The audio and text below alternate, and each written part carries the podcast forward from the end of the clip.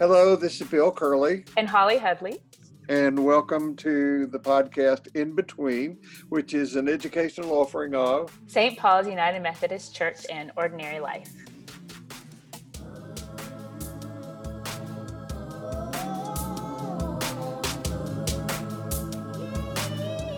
Hi. Good morning. Sorry, that just made me giggle because I think we were both waiting for each other to say hello. Um, yeah. So here we are on another Wednesday.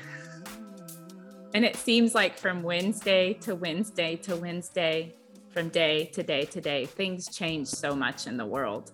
And they sort of stay the same too.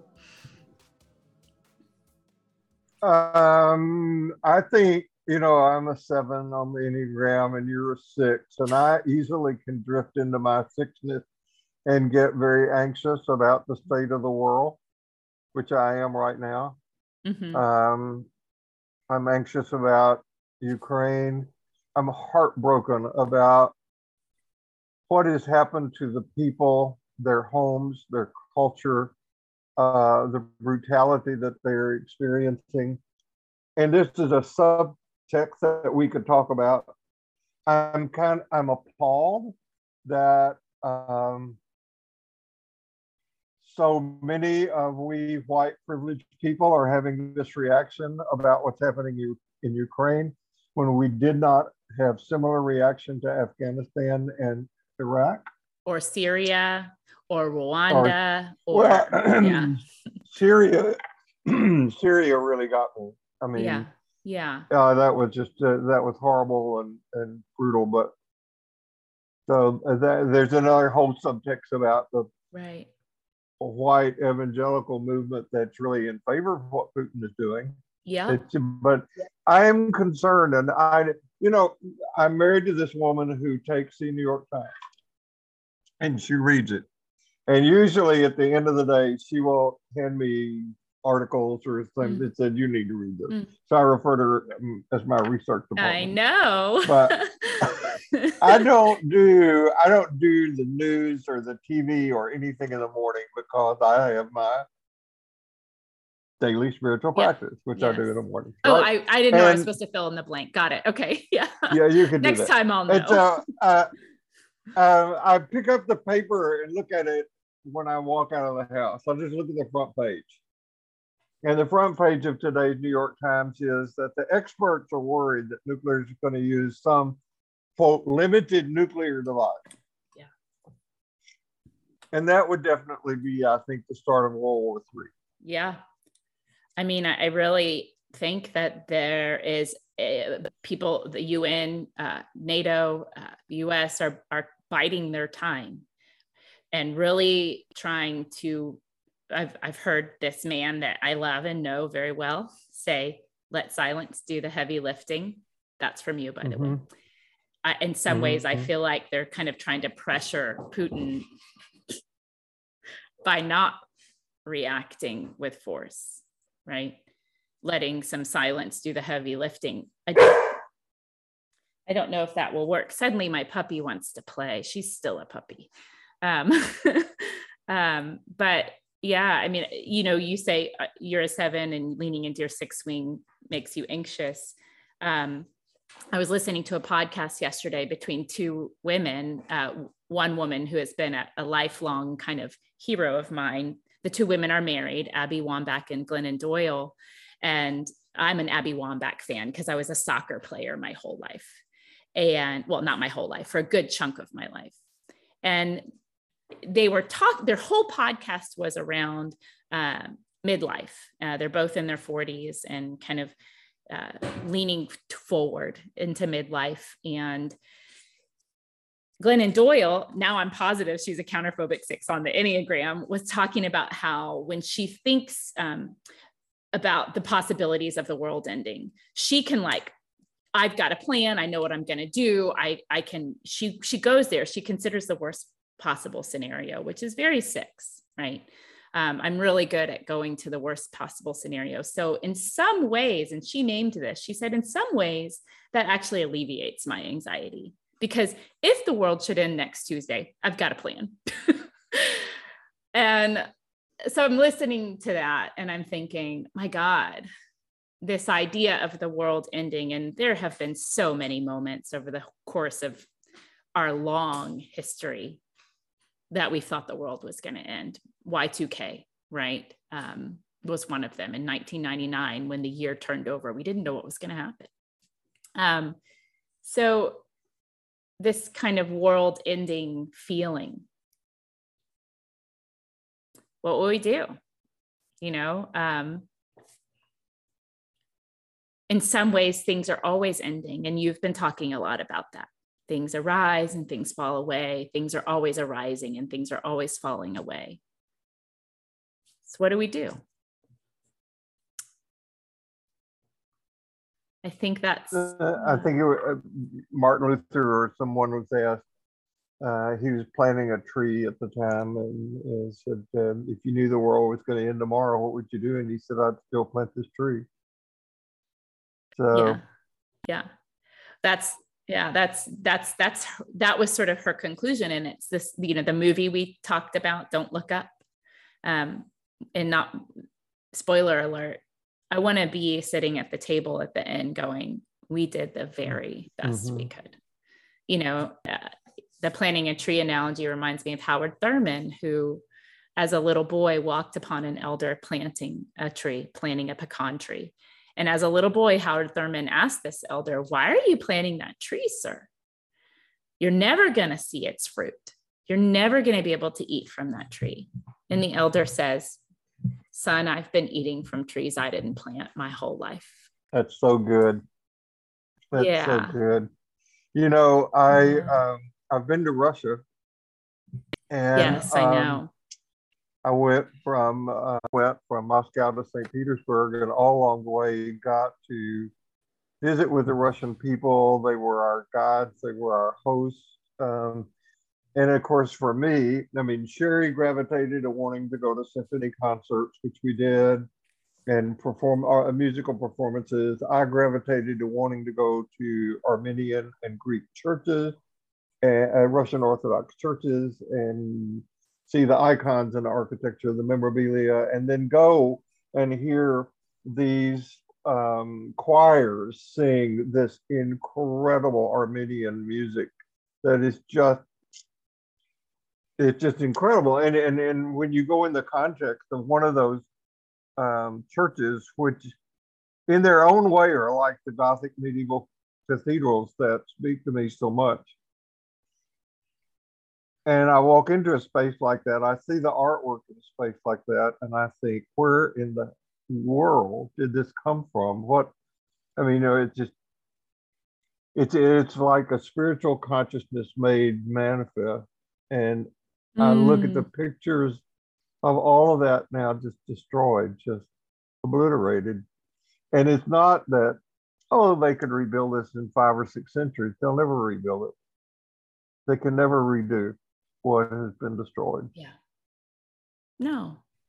I wonder if Mr. Yeah, I mean, if, if Mr. Putin wins the so-called war, what is he going to have? Access to the Black Sea. hmm. I don't know. I don't know. You know, either. I mean, it is really, yeah. I mean, it, it and and again uh, you know the the destruction of of beautiful artifacts the destruction of i think art for me represents um, recorded human history. Art is always a mirror of what was happening in that time and place. It could be music it could be uh, buildings it could be churches it could be frescoes but art really is what has helped us learn about history so even though those things are being destroyed, something else will arise. And I've been amazed, not just, uh, I'm sure it's happening in Russia too, because there are people who refuse to be silenced in Russia, who oppose Putin, right? And that has happened in this country too, that there have been artists, and I've mentioned this before, throughout this very difficult and troubling time in America who have continually revealed new ways of thinking to us you know, I think about, let's say, like the Confederate soldiers and the Confederate monuments that have come down. Um, in Richmond, Virginia, specifically, this monument of Robert E. Lee, which did finally come down, became a public art piece in which people were protesting on it, in front of it. They put dances on, they um, they wrapped it. I mean, it, it, was just this beautiful process of revealing to us mm. what is happening. So the monument fell away, but the process, the the, the response from the artist in real time was there. Mm-hmm. You know, so, what is hard to imagine losing are those stories. Art tells a story. And whenever we lose something uh, created by a, a human being, we lose a part of their story. So, I don't know what the theme of this podcast is. We didn't discuss it. but I'm going to shift. I'm going to shift gears really radically. I went home yeah. from work last night and after preparing supper, we we're watching a new series, by the way, that I highly highly recommend. One of the people that I see for spiritual direction recommended it to me, and it's called Afterlife. I've only seen three episodes, but it is. Have you seen it? I haven't, but I've heard of it, and you mentioning it, and I've seen the ads for it. You mentioning it again makes me write it down and put it to my memory that I so want to check it out. The man who recommended it to me asked me when I saw him yesterday. He said, are you watching Afterlife? And I said, yes. And he said, when you get to season two, you'll see how profoundly spiritual it is. So um, mm, mm. I want to pass that word on to people who might listen and are trying to watch something. So we we watch only what we pre-recorded and other stuff because I just can't, can't abide much TV. But I could not avoid the confirmation hearings of this incredible woman who's been nominated mm-hmm. for the Supreme Court, and hearing some of the people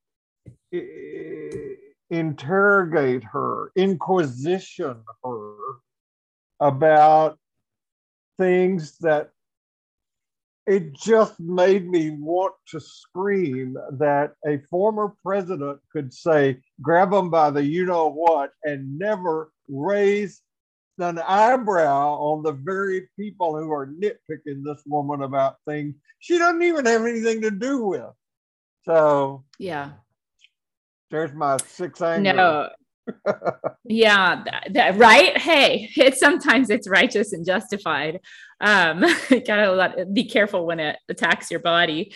But uh, you know, she's um, Ketanji um, Brown Jackson is a, a, remarkable woman and would be the first, as we know, Black woman to serve on the Supreme Court. And I heard someone calling in and asking, well, don't you think it's a little bit limited um, to for Biden to only specify that he wanted a Black woman on the on the Supreme Court?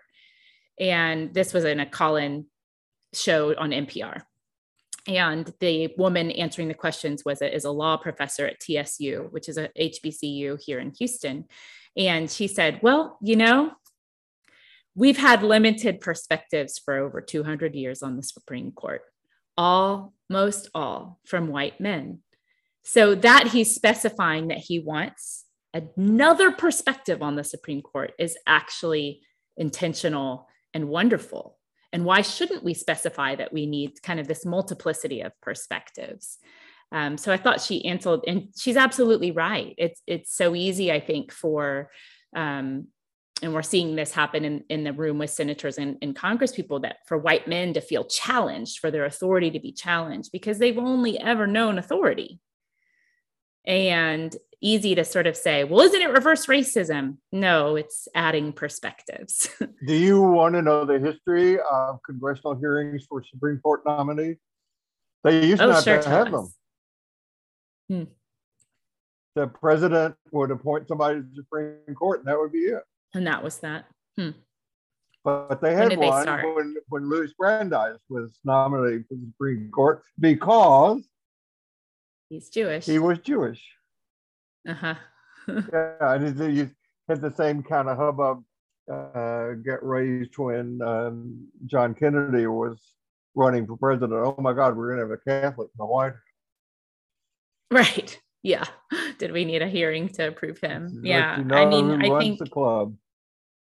Yeah. Yeah. And that club is old and and and and really ingrained. And I think one of the things that you've done so well over the years and that I think we are trying to do together is to challenge that club a little bit. And when the club gets challenged, it has a reflexive kind of uh, defensiveness or, or constriction that happens. Um, it's really hard. I uh, one of the things I've been giving a lot of thought to is how the body holds. Mm-hmm. Yeah, how the body holds not just emotion, but how the body holds history. Mm-hmm. How things are ingrained in us to almost mm-hmm. have this physical response. You know. I had an interesting and I had an interesting encounter yesterday, Holly, that I've been mulling over and maybe your decision about spiritual direction would fit in fit in here. I I had a conversation with someone who was incredibly damaged by her religious upbringing to the point that she uh, has a physical reaction to walking into a religious building, like into a church. Can't do it. Mm-hmm. And um, she's gotten into this space of some sort of cognitive dissonance because she likes what I do, what we do. And mm-hmm. she's trying to make sense of how I can be part of a religious organization, particularly one that is Christian. And we began to talk about that. It's a really, really mm-hmm. great opportunity for me to gain more clarity about why it is important, why spiritual perspective is important, which you know my influence by Carl Jung about that, but also about how to articulate what that religious, I'm not talking about spiritual now, but what that religious orientation is in a way that maintains a kind of um, inclusive inclusivity and generosity that fits our contemporary world. And, mm. uh, you know, you just almost everywhere I turn, I see how white racism, white male dominated theology and teaching have been part of the church's Christianity from the beginning. And what a yeah. struggle it is to move away from that. So, mm. yeah. Absolutely. I mean, it's I I'm having to do a little bit of historical grounding for my dissertation, and I'm like in the writing of it.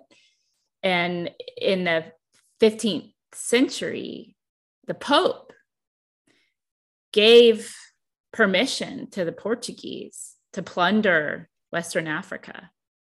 He basically said, these people should be debased these people should be used as slaves. The Pope, the Pope sanctified that, right? And and we have a long human history of enslavement that that that is not new there, but what became nuanced there was the explicit use of Black Africans as slaves and sanctified by religion, right? And I think that we're still on obviously we're still undoing that legacy not just in the catholic church but in as you say the church in general. And the church has bled into so many pieces of our society. And i think about the spiritual harm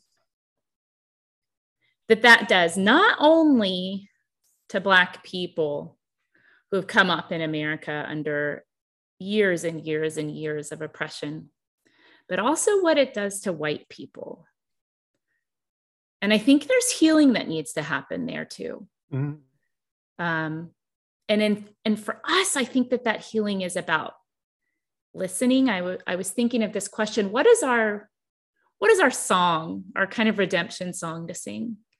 I think our redemption song is silence meaning white people. I think our redemption song is softening learning to soften the body. Mm-hmm around this trauma. Because this idea that there is a racially superior group of people is so pervasive that it's almost unconscious in our bodies. Mm-hmm. You know, and and I'm I'm really just kind of processing through, oh, there's something in our own bodies that needs to be released too. Mm-hmm. And that um, you mentioned spiritual direction. I think one of the things that has become very clear to me is that I, you know this about me um, spirituality, justice, healing are all tied together for me. I think that healing injustices in our society is a spiritual problem that requires a spiritual solution. And I don't think that it's enough to do it one to one. Let me go talk to every single person in the universe or world and try to help change their hearts and minds. I, I think it has to be done collectively and in community. And I've I've really it won't leave me this feeling that um, because I think of the work we've been able to do together and because of your influence over a long time, um, I'm I'd really like to pursue spiritual direction, uh, not as a I've done it as a recipient, but also as a as a guide, right? As a person who can do spiritual formation, spiritual teaching, or spiritual direction. That's really calling me right now, and it's because I believe that we need healing. Mm-hmm.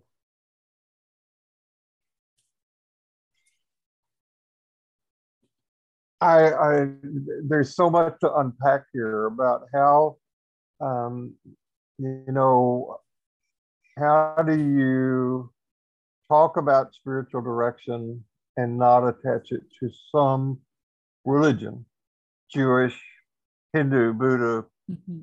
whatever and um, over the years, I have continued to modify my definition of what it means to be a Christian. Mm, yeah, right. All right. So, um, I, I, I, I, my current definition of what it means to be a Christian is somebody who um, has a growing awareness of the values of Jesus and attempts to live those values. Mm-hmm. Um, it used to be a different definition, but I've changed it in just the last two weeks. So change wow. is possible. Yeah. Hmm. What yeah. was it two weeks ago? um, two weeks ago, it was working uh, to have a relationship to the God of Jesus with the faith that this relationship will not leave us unchanged. But um, the, the word God and the God of Jesus has become so theologically, historically problematic that I think I am once again agreeing with John A.T. Robinson. We ought to drop the word. Yeah. Yeah, there it's it's kind of like the word love. What do we mean when we say the word love? Um, what do we mean when we say the word God? There's there's so many words that we can stick in there to define and redefine and rehash. But you're right, God has an automatic reflex for people, and that for some it's very positive, for some it's very negative. There, there's some it's neutral, but I think that that neutral category is probably smaller than the sort of positive or negative mm-hmm. category. Mm-hmm. Um, I'm constantly having to retranslate um, Christianese, if you will, mm-hmm. right, in my own mind. When I hear someone read something of scripture, um, however it's intended, I'm constantly retranslating in my mind. And I think that that retranslation is exactly where the church needs to be. The church is seemingly so terrified of losing power that it's losing its power mm-hmm. by mm-hmm. not adapting, by not changing, you know. Mm-hmm. The more I have studied the documents that we have about Jesus, and you and I have been doing this deep dive into John, which are not anywhere near being finished with. But in John, and by the way, I've, I've become convinced that there are uh, at least three, maybe four writers who composed John. I wonder if there were some women in there. I, I really do. Well, because, you know, yeah. um, there had to be. Yeah. I'm just thinking of the there's so many stories in the Gospel of John, and there are in other gospels too, uh, that are interactions with women. The, oh, the, the woman, woman, at the, the well, woman at the well. Uh, the woman yeah. taken in adultery, Mary and Martha, the women at the tomb, water uh, into wine. Yeah, yeah, the yeah. the women at the cross. I mean, yeah, they're they're they're there. They just don't get highlighted because mm-hmm. the Bible has been read and interpreted by men. Yeah. Yeah. Good old guys. Yeah. Good old guys. yeah. Well, I, I'm thinking about how you um you were mentioning on Sunday the first line in the beginning was the word, right? Mm-hmm. And that that's the unique contribution of humans that we have written recorded histories made up of words and that we're using words right now to express our consciousness. But before the word, and, and you gave a small allusion to this, is breath. And the breath is what gets us in our bodies, mm-hmm. attention to the breath. And you can tell I'm thinking a lot about how the body receives messages, how the body expresses messages, um, what our reflexes are, and how to free us from our reflexes that constrict or bind us. But breath is even the predecessor to the word, right? And and breath is the invitation to go within, and then to go to put what's within without. So breath is the origin of all of our expression. mm-hmm. Yep. Yeah. That's why it's a good. Uh, that that's why it's a good um, thing to use as a meditation practice and also, I believe the use of certain words as mantras, which has been true for Hindu, Buddhist. They they own the market on meditation techniques going back for thousands of years. So yeah. that that something yeah. certainly to be considered and thought about. Mm-hmm. So mm-hmm. Um, spiritual direction God yeah. knows we need it. yeah. Absolutely. Um, I think our evolution, our falling forward, if you will, is is moral and spiritual. And we are in this moment um, of of radical evolutionary consciousness changing. And I've heard it said, maybe you've said this. I know I've heard Matt Russell say this. Um, I've heard others say this, maybe Ilia Delio. Anyway, it's enough in my consciousness that I have been able to retain it that the Bible from the Hebrew text to the New Testament represents an arc of consciousness, mm-hmm. right? And I think we're remiss if we say that that word is complete. There's something that must come next. And maybe it is, as you say, the being of it, the becoming it, the going out and being God's people in the world. Okay, we have these texts, we can play with these texts for forever. But what does it mean to actually be in the text? And for spiritual direction, what I'm drawn to is this play between ideas, between mind and body, mm-hmm. right? It, we can't live in this world of the mind. That is not going to change us. What is going to change us is how we live in the body. And, and I love this um, from various people, uh, namely Judy Cannato most recently, but also other writers, is that Jesus's ministry was all about the world, being in the world, in the body, relatedness. You know, so it's required of us to sort of be embodied mm-hmm. if we are to heal spiritually or, or morally, you know.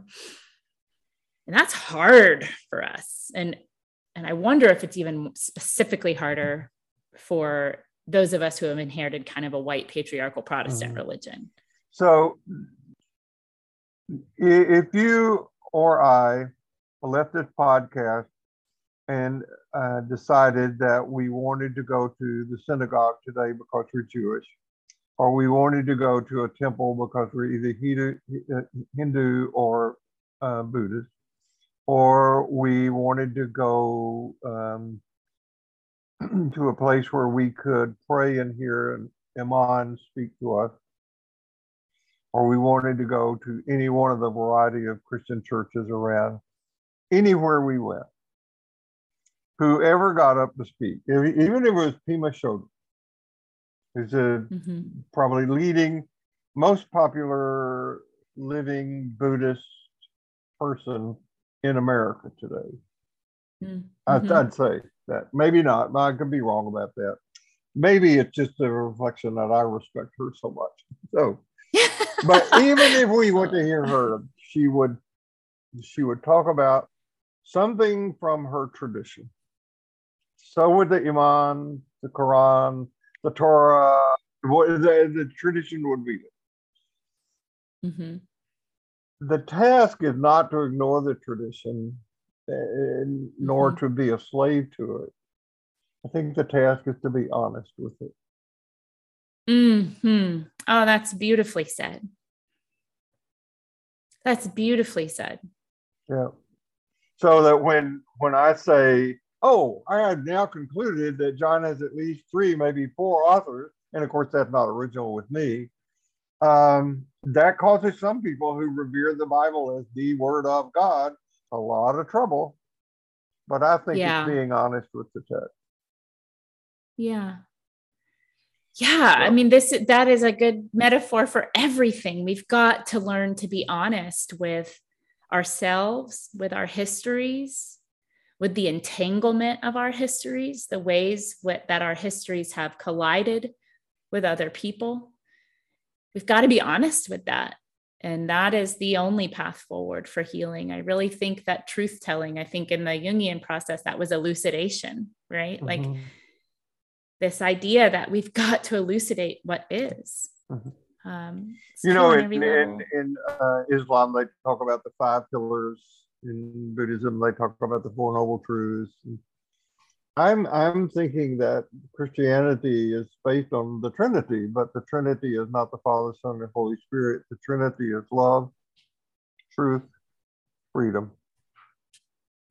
I'm so glad you brought up love because I had next uh, to us, just in case, just in case, um, it, just in case it became relevant. This was not planned, y'all. Um, you know, we both love Hafiz. Yeah. Um, and recently, I got this book translated by Daniel Ladinsky, and he's one of the greatest translators of the mystic poets. And he, it's a, called A Year with Hafiz. So each entry is dated, starting with January 1st, ending with December 31st. And I just, when I got it, I just started on the day that I got it, which was probably March 5th. And for March 17th, uh, and I, I, so this also is, I know what I want to tattoo on my body. If I ever get a tattoo, this is what I want tattooed on my body. Here we go. I think we need a password, or let's make that a pass sentence. That way, in case you ever come to my door in an emergency and God and I are busy inside, we could then just shout, Tell us the password if you really want to snuggle. And part of the password will be you knowing it is really a pass sentence. And here it is in all its glory and truth. Love kicks the ass of time and space. Upon hearing that, God and I would look at each other bewildered but delighted. We would be glad someone had reached us with the golden key on their tongue. Though, just to make sure we heard you right, we might say in unison, Sing it loudly, baby. Come on, cut loose. We need to double check.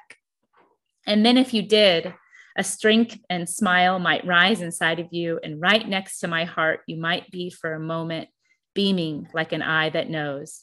Don't forget now. L K T A O A T A S. Love kicks the ass of time and space. Maybe even tattoo that somewhere so you will remember. That's wonderful. I'm going to go now.